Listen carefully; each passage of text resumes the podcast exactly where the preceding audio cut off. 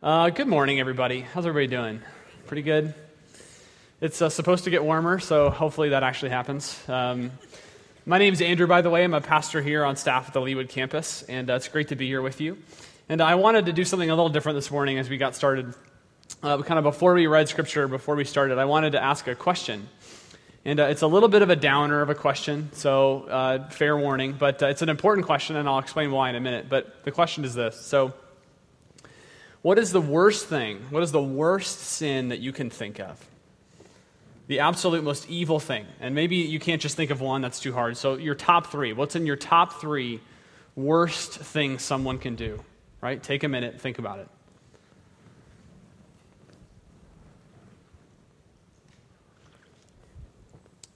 All right, here are mine. Here are mine. Murder, corruption, and Yankee fan. Those were my three. I'm just kidding. Uh, that's not my top three. I'm not even sure you could really rank those kinds of things in any meaningful way. But uh, here's the follow up question, okay? Here's, here's why I asked. When you tried to think of those worst possible things, as you were running them through your mind, and as a few kind of bubbled up to, yeah, that's the worst one, uh, did, it, did you struggle personally with anything that came to mind? did, you, did any of your major vices make the list in your mind? Uh, your anger issues, your propensity to lie, your bitterness toward your boss or toward someone at work or a friend? Probably not. And uh, don't worry, I'm not here to judge. None of, none of my vices made my list either. Uh, right? It's funny how that works, isn't it? Funny how we all do that. Uh, there's this tendency we all have as human beings to find someone or someone or anything or anyone who's worse off than we are. Uh, and that's how we sleep at night, right? It's like, whew, at least I'm not that person. At least I don't do that. It's just kind of human nature. We know we have problems. We know we're not perfect. We know we have flaws, but at least we're not as bad as those people out there somewhere. And the problem is, with that thinking, is that when you begin to, to read Scripture, uh, you begin to see that, that uh, the Bible does not make lists like that, like we do. And especially the passage we're going to read in Hebrews in just a minute. The Bible doesn't make lists like, like ours. The Bible does not say these sins are bad, but they're not too bad. But these ones are really bad. So don't, you know, make sure you don't do these. And if you do, you know, these ones are just okay. The Bible doesn't do that. And what you find is the most dangerous sin in the Bible is not the one that you think is the worst. It's not the one that your pastor thinks is the worst. It's not the one that your society says is the worst. The most dangerous sin in the Bible isn't the one that makes you the most uncomfortable when you think about it. The worst sin in the Bible is the one that you have become completely comfortable with. That's the worst sin. It's the one uh, that doesn't make your, you don't think about it anymore, it doesn't make your list anymore. You maybe struggled with it at one point in your life, you, you actively fought against it, but now you don't. You've given up. You don't try anymore. It's the one you know is there, but hey, you've got bigger fish to fry right now. It's the one where you think, oh, is that real? You know, it's, is that even a sin? Sin? That one. The most dangerous sin in your, in your life and in mine is the one we are the most comfortable with. And if you're here this morning and you claim to be a Christian, which is probably most of us, and you've got sins in your life and things you know that are wrong, things that you know offend God, things that you don't even notice anymore, you don't think twice anymore, you shrug them off, right? We've got to sit up and pay attention to this passage this morning. Because if you go on sinning deliberately, there's no, there's no more dangerous position to be in according to the Bible. And you don't have to take my word for it, okay? It's right here in our passage this morning, Hebrews chapter 10, starting in verse 26. This is God's word. For if we go on sinning deliberately after receiving the knowledge of the truth, there no longer remains a sacrifice for sins, but a fearful expectation of judgment and a fury of fire that will consume the adversaries of God. Anyone who has set aside the law of Moses dies without mercy on the evidence of two or three witnesses. How much worse punishment do you think will be deserved by the one who, was spurned, who has spurned the Son of God, has profaned the blood of the covenant by which he was sanctified? And has outraged the Spirit of grace. For we know him who said, Vengeance is mine, I will repay. And again, the Lord will judge his people. It is a fearful thing to fall into the hands of the living God. And you read that, and it's like, yeah, that's not scary at all, right? That was a really, that was an easy read. but you see what the author's doing here. You see what he's doing. When we think of the worst sin, the kind of, the kind of sin, the kind of decision, the kind of person that warrants a warning like that, we think of those terrible people over there doing those awful things. But those words aren't directed to them, they're directed to us, right here in the church. And they aren't directed to people who have overtly rejected the gospel. They aren't talking about the person who says, I've never believed the Bible, I've never believed in Jesus, I have no interest in doing so. We're not about that person. By the way, if you are that person, you're here this morning. I'm glad that you came. And uh, I want to say thanks for your honesty. I, I, I really do appreciate that. Um, and I'm glad, again, I'm glad you're here. And, this, and just so you know, this, this may be one of the easiest areas for you to agree with the Bible on because my hunch is that if you really struggle with Christianity, if you're here and you really struggle with the faith, uh, one of your main concerns or one of your main uh, issues is hypocrisy in the church. It's, you know, people who claim to believe one thing, but they act a totally different way. And if this passage teaches anything, it's that God is just as annoyed with that, is just as sick of that as you are, if not more so. So you can agree with him on that. That teaches anything, it's that. Because this warning is for people who genuinely think they are Christians. That's most of us here. And the author has said, uh, and we'll say again in this sermon that we call Hebrews, the book of Hebrews, that there are some who think they are believers and they are not. They're Christians and they are not. And that's who this warning is for. And in the passage we just read, the author makes clear that one of the most important indicators for true faith in Jesus is not whether or not you sin, because we all sin, every one of us, but how comfortable you feel with your sin when you know it is sin. When you know that it's wrong, when you know it breaks God's heart for you. So, my, the question this morning is how comfortable are you with your sin? How comfortable are you with it? And this is a question that we all need to answer. And to do that well, I think we need to talk about two things. The first is uh, uh, what, what is deliberate sin? What is the deliberate sin this, this author is talking about? What is deliberate sin? What does it look like? And then we need to talk about the, its opposite. We need to talk about what is deliberate faith? What's the, what's the opposite of that? What's the antidote to that? Deliberate sin and deliberate faith. So, first, the bad news, okay? What is deliberate sin? And uh, if you notice, it it got really quiet in here when we read that passage. I get that. Um, it, this is, I know this isn't fun to hear. I get it. Uh, it wasn't fun to write the sermon. Uh, believe me, it wasn't. Um, and if you're here for the first time this morning, I'll be honest with you, this is not the passage I would have chosen uh, to lead off with for you if it, if it were up to me. But for better or worse, and I think it's better, we, uh, we preach the Bible here. And uh, that's who we are. And uh, even when it's uncomfortable, even when we struggle with it, we take every word of it seriously, okay? And uh, so at least we're consistent. You got to give us that, okay? We, we believe in this Bible, we believe it's the Word of God, and we listen to it. So, okay, with that other, okay, deliberate sin. What is deliberate sin? Well, the first thing that this passage teaches about deliberate sin is that fundamentally, fundamentally, deliberate sin, a lifestyle of deliberate sin, reveals a deep spiritual ignorance. Ignorance. And uh, you see this especially in verse 26. For if we go on sinning deliberately after receiving the knowledge of the truth, there no longer remains a sacrifice for sins. So let's just get this monkey off our back, okay? This phrase, deliberate sin. Uh, what does it mean? It's this kind of a scary phrase because, on one level, all sins are deliberate, right? Every sin is deliberate. I mean, I don't accidentally lie. If I did accidentally lie, then it wouldn't be a lie, because part of lying means I intended to deceive you. Otherwise, it just means I don't know what I'm talking about, and that's something completely different, right? I, intent is involved in lying. So every, every sin, in one sense, is deliberate. It's also kind of a scary passage because I don't care who you are, you go on sinning. We all go on sinning, don't we? I don't care who you are. You're a Christian, non Christian, Mother Teresa, okay? You sin. No one's perfect. None of us have arrived. So, really, the teaching team this week, we really studied this word, this phrase. Like we really studied it. and, uh, you know, if you're looking for a loophole, we, we looked for it too, okay? Um, believe me, we looked. And essentially, though, this text is talking about the person who claims to be a Christian, yet maintains a lifestyle of deliberate, eyes wide open sin. This is the person for whom no sacrifice remains for sin. That's what the author says, that kind of person. Now, with that in mind, just a few clarifications. This is not talking about the sins that we are aware of in our lives and are actively working to fight and turn from and are praying for God's help to fight against. Okay, we're not talking about those. We're not talking about uh, the addiction that you're struggling with, that you're fighting, because addiction recovery is often very slow and it's also it's a stumbling process. Okay, in other words, it's not, this, it's not the sins that still happen, maybe more often than they should, but you genuinely feel regret about and are taking steps to find healing and forgiveness. It's the sins that you know that you're doing, you know that they're wrong, but you are completely comfortable with them. You don't worry about them. When you do them, you don't feel guilt. You feel, well, you don't really feel anything. You know deep down that what you're doing is wrong, but you just don't care. You're over it. You know, it's like no big deal. I don't even think about it anymore. So, what are we in danger of becoming comfortable with that we do in our lives? Well, just a few examples. Maybe you you stole something. You genuinely stole something. And we, and we, don't use that word for some of these categories, but maybe you cheated on your taxes.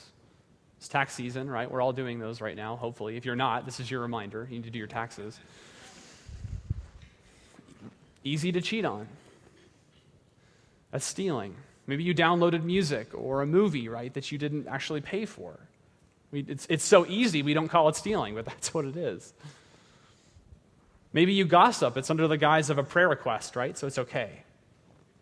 Kind of put the Christian facade on it. Maybe it's lust. Okay, that's a common one. Just a little look, right? It's not going to hurt anyone. No one has to know. Or we're, li- you know, we're living together. We're not married. I know that's not what we're supposed to do, but we're going to get engaged soon. So it's okay. It's fine. Maybe it's self righteousness. You, you struggle with that. You don't even think about it. You're not judgmental. You're just always right. And you drive people away. Or maybe it's the good things you know you should do, but you just don't. I don't have the margin to be generous. I don't have time to serve other people. Uh, now, listen, I get it. I have not listed anything here, and I could keep going. I haven't listed anything here that we have not done. Probably every single person in this room. I probably haven't listed one thing here that we won't at some point maybe do again in the future. But the key is if we don't struggle with them anymore, if we don't question them anymore, if we don't confess them anymore to God or to others, we are in real danger. And not only are we in real danger, we are in a deep spiritual ignorance. Now, how is that? Well, the key is that this happens after you receive the knowledge of truth, which means after you've heard through and through what Jesus has done for you on the cross, you still think, after all that, you still think that his sacrifice is more about making you socially acceptable to other people than it is about making you spiritually acceptable to a holy God. If you're living a lifestyle of deliberate sin, it means that you still think that what Jesus did was make you socially acceptable to other people around you, instead of making you spiritually acceptable to a holy God. You still think at your very core that the problem with sin is that it makes you look bad, not that it means you are bad. You see the difference between those two things? God, and listen, God is not the morality police, okay? He understands better than we do that our heart is corrupt on the inside, that our wrong actions are simply the symptoms of a much bigger and more dangerous disease that the Bible calls sin. It's an inner problem, it's not an outer problem. But if you only treat the symptoms, the disease will still kill you. When you think sin is about appearance, about how you look on the outside, then as long as no one catches you, right? No one will ever know. Or as long as your culture doesn't really care about it, right? Everybody's doing it. Everybody does this.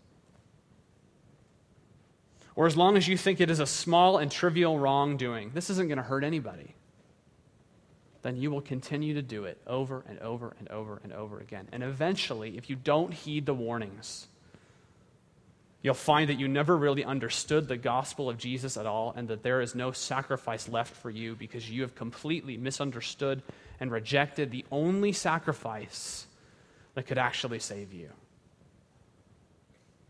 Now, if you turn back, at any point, if you turn back, then you'd be forgiven. God promises to forgive us when we truly repent. But the more comfortable we get with our sin, no matter how small it is, no matter how private it is, no matter how harmless it is, the harder and harder it is to understand your need for forgiveness at all.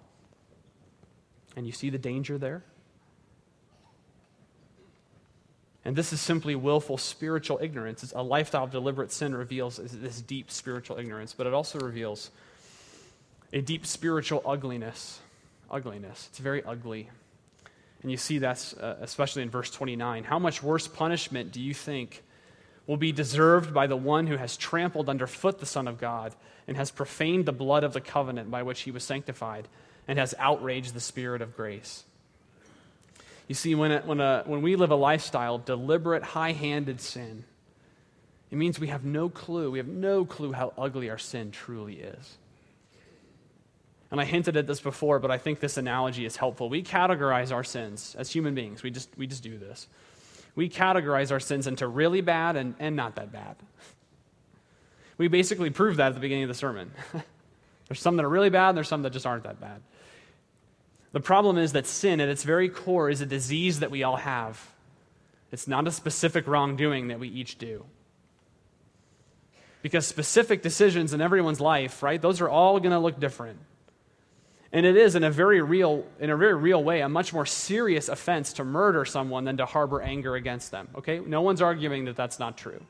Those are two very different things legally and morally. Yet Jesus says that in God's eyes, they are one and the same. To harbor an angry thought and to commit murder. Well, why is that? How is that possible? Because both of them come from the same evil disease in our hearts. The disease is the real problem. It's not the symptom. Some people have symptoms of sin that are much worse than ours. Absolutely.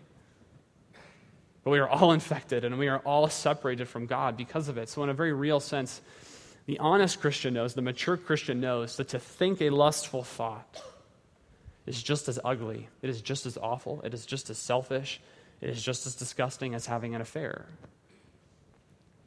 And keep in mind, Jesus had to die for the affair and the lustful thought. He didn't make that distinction. We must never forget that. Jesus had to die for both. And so, either person, the person who indulges their eyes without remorse, and the person who actively seeks a sexually promiscuous lifestyle, are equally trampling underfoot the Son of God, are equally mocking his torture and death on the cross for our sins, laughing at him, making light of him. You cannot make light of any sin in your life without making light of Jesus and what he's done. You just can't. They always go together.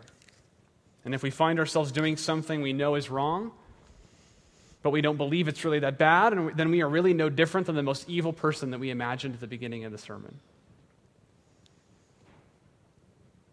Sin is ugly. That's a fact. And when we willfully and callously sin, it doesn't make sin less ugly.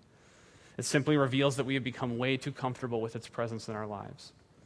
And that we have become less and less comfortable with God's presence in our lives because the two of those things will not cohabitate. One will kick out the other eventually. Deliberately sinning reveals a spiritual ignorance, it reveals a deep spiritual ugliness. And finally, it results in a deep spiritual dread. Dread. And uh, look again at verse 26. For if we go on sinning deliberately after receiving the knowledge of the truth, there no longer remains a sacrifice for sins, but a fearful expectation of judgment and a fury of fire that will consume God's adversaries. And then again in verse 30 For we know him who said, Vengeance is mine, I will repay. And again, the Lord will judge his people. It is a fearful thing to fall into the hands of the living God. And the real dilemma, I think, of the modern person uh, is that we have worked so hard to convince ourselves that concepts like sin and divine judgment after death are archaic ideas and they are oppressive ideas and we need to get rid of them. We have worked very hard to do that, and yet we know so thoroughly deep down that they are true that we are very deeply conflicted about it and how we live our lives. And I'll, I'll, let me show you how that is. Because you know it's true because every one of us, you're, whether you're a Christian, you're a non Christian, I don't care where you are, you work hard to live a decent life. You do. That's why you treat others relatively well. You take care of your kids, right? You don't steal, go around stealing cars from people, probably. Why? Yeah, right? I don't want to speak for everyone, but. right? You don't, we don't do those things. Well, well, why not? If there is no God and there's no judgment, if there's no meaning at all to the decisions that you make morally, that's all just a social construct that we made up then why do, any, why do you care? Why do anything at all? Because you want, you want to justify yourself. And we all do. We want to accomplish something with our lives. We, we, want to, we want something to show at the end of our lives. Like there's someone there worth convincing at the end of our lives. And we're so desperate for someone, we are so desperate for anyone important to tell us we did a good job to tell us we did it right, that all the pain and the hurt and the injustices of the world and in our lives were not for nothing. We're desperate for that. And the Bible tells us there's a reason for that because there is a God and He is judge. And He will set things right. But the problem is, and this is what the author of Hebrews reminds us, is that God is not just judge, He is your judge. He is our judge. And we will stand before Him someday. That is the only way life makes sense. Is if someday you stand before your Creator and give an account for your life. And that is why for the genuine Christian, life will result in more and more peace and joy because they know Jesus absorbed the divine punishment that they deserved. Even if they committed the worst of sins. And the Bible's full of people who've committed the worst of sins and received forgiveness from God. And it is also why, as the author points out, that the fake Christian or even the non believer will live a life that results in more and more dread because the closer death comes to you, the more we fear the judgment to come.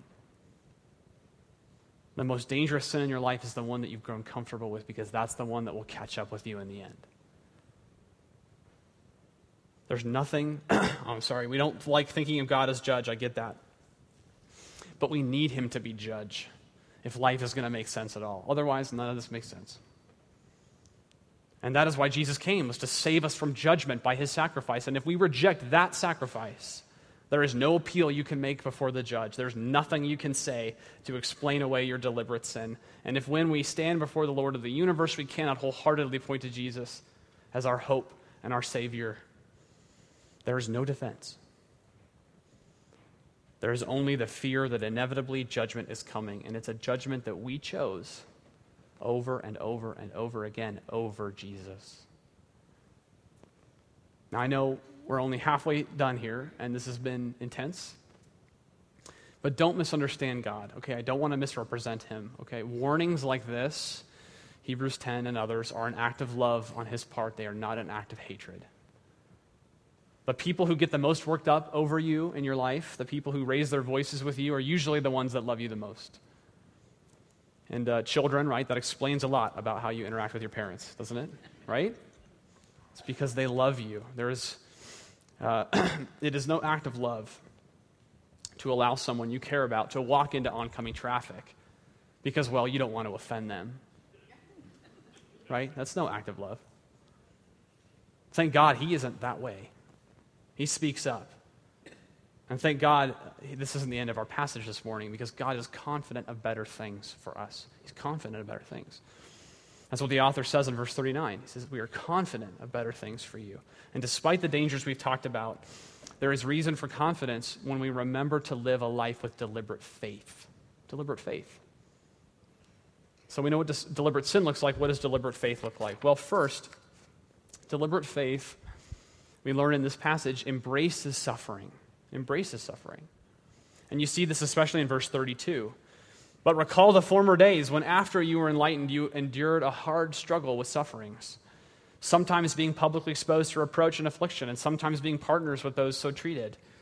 For you had compassion on those in prison, and you joyfully accepted the plundering of your property, since you knew that you yourselves had a better possession and an abiding one. You see, where deliberate sin is done to avoid suffering, basically in every case. Deliberate faith chooses suffering, embraces suffering. Sometimes intense suffering in the battle with sin. It accepts it. It's interesting to me that the author points back to this time uh, to encourage this congregation that he's speaking to. He says, essentially, what he's saying is, hey, remember when you first came to Christ and your life was just terrible? You guys remember that? You came to Christ and you lost a bunch of friends and you know you got thrown in jail and people stole things from you. You were publicly shamed and mocked for your choice. Some of you were even publicly beaten and, and just kind of exposed. Do you remember that? When you're tempted to sin, I want you to think about that. I want you to think back to those times, the good old days. this is probably not where we would start to encourage these people, but what the author is saying, he's saying, deliberate faith, I know you've got it. I know it's in there. I've seen it before. And so have you. Don't give up now. Don't stop now. Keep going. And for these first century Christians, uh, their number one temptation to sin was to return to the more acceptable religion of Judaism, which they left to follow Jesus. That was their number one temptation because if they just did that, then the, the public shaming would stop, and the plundering would stop, and the imprisonment would stop. Now, that's not our situation, but we are equally tempted to cut corners to avoid suffering, are we not? Isn't that essentially why we indulge in any sin in the first place? And part of the implication here is that to persevere in our faith, we need to understand and accept more and more that suffering is not simply a possibility of the Christian life, it is an inevitability. It is inherent to the Christian life. We may not suffer persecution like our brothers and sisters do around the world even today, but any fight with sin can and probably will result in pain result in scars, in public shame, in exposure, in confession and apologies, and demotions, and loss of reputation, and loss of relationships. Okay, that is all suffering for the faith. And this means that if your primary goal in life is to be happy, if that's your number one goal, the pursuit of comfort and ease and satisfaction of your desires, you will never grow in your faith. Never. Your faith cannot grow in that environment.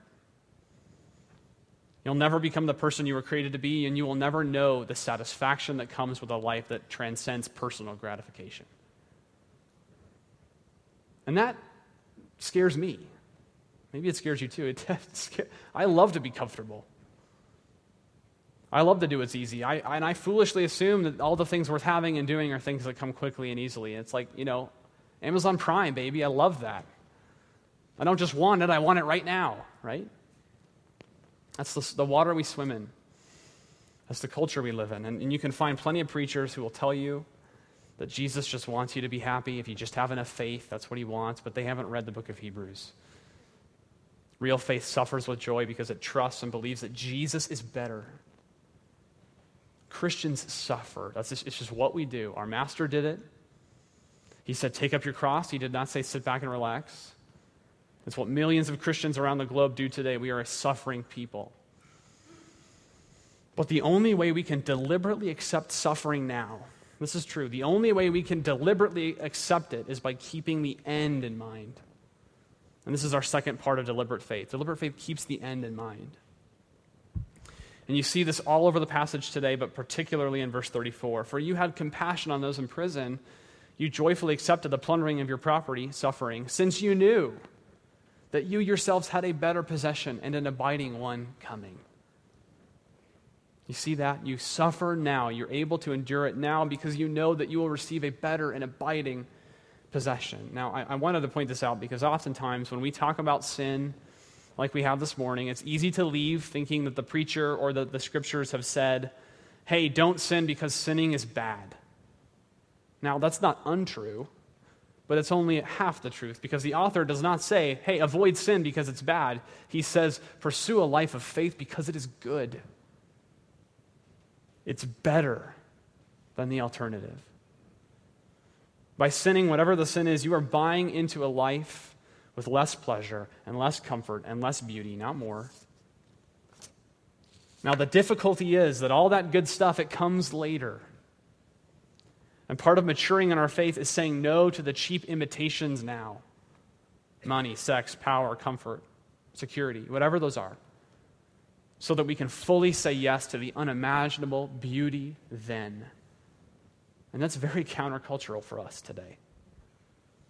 But the author of Hebrews is right. The only way to live a truly moral life without losing your mind in this broken world is a firm belief that reward is coming next in the end that somehow this is all going to work out for good.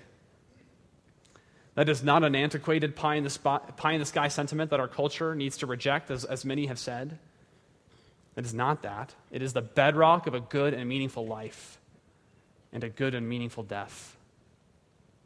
If you don't believe there's something better on the other side of death, you will not live a moral life because why would you? Deliberate faith doesn't choose now over then. It does not bank on the, on the distractions of the present, but on the promises of God for the future. It always believes and trusts that God will make good on his promises in the end. And that's hard to hold on to. There's really only one reason anyone would hold on to that truth for their life. And this is our final point. Deliberate faith can suffer and it can trust with the end in mind only because it places its confidence in Jesus. Only because it places its confidence in Jesus. And it's hinted here in verse 35. The author says, Don't throw away your confidence so easily. Don't throw it away.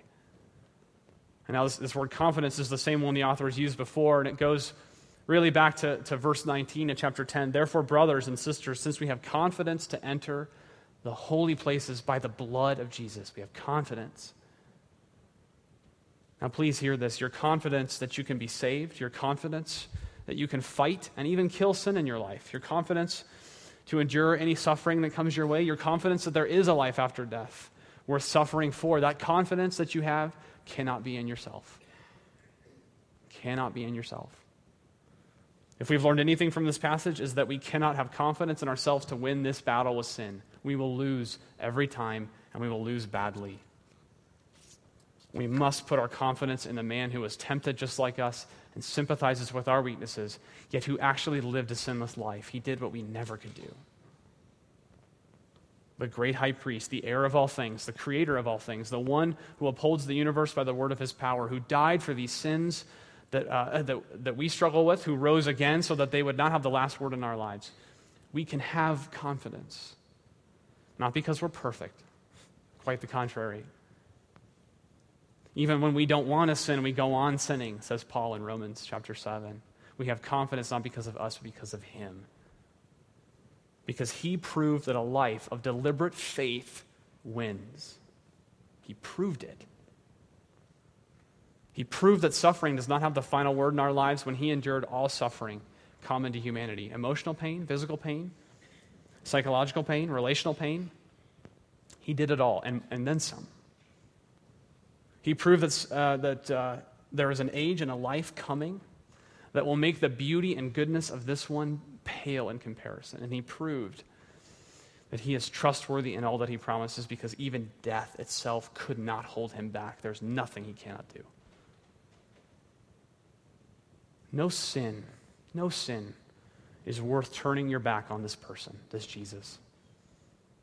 Don't waste your confidence on petty disobediences and sheep imitations. Don't waste it. Put it on Jesus. He will not disappoint you. He will not disappoint you. Let us pray. Father, we do confess after reading a passage like that uh, that we so often fail you. I think we, we feel that. But Father, this passage reminds us that it's not about our success or failure, it's about our confidence in Jesus' success, in Jesus' life, in his sinless life, in his sacrifice on the cross, in his absorbing of our judgment. And Father, whatever happens to us, whatever sin we struggle with, whatever fight we find ourselves in, whatever suffering we encounter, I pray we never lose our grasp on that truth that His victory is our victory forever. Give us the strength to hold on to that this morning, this week this year our lives. We pray this in his name. Amen.